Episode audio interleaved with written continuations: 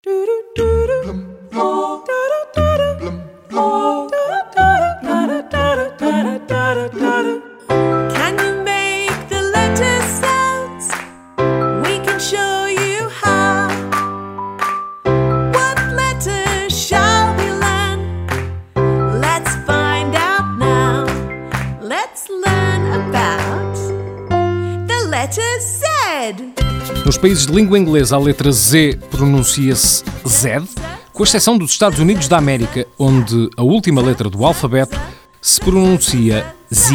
Let's learn about the letter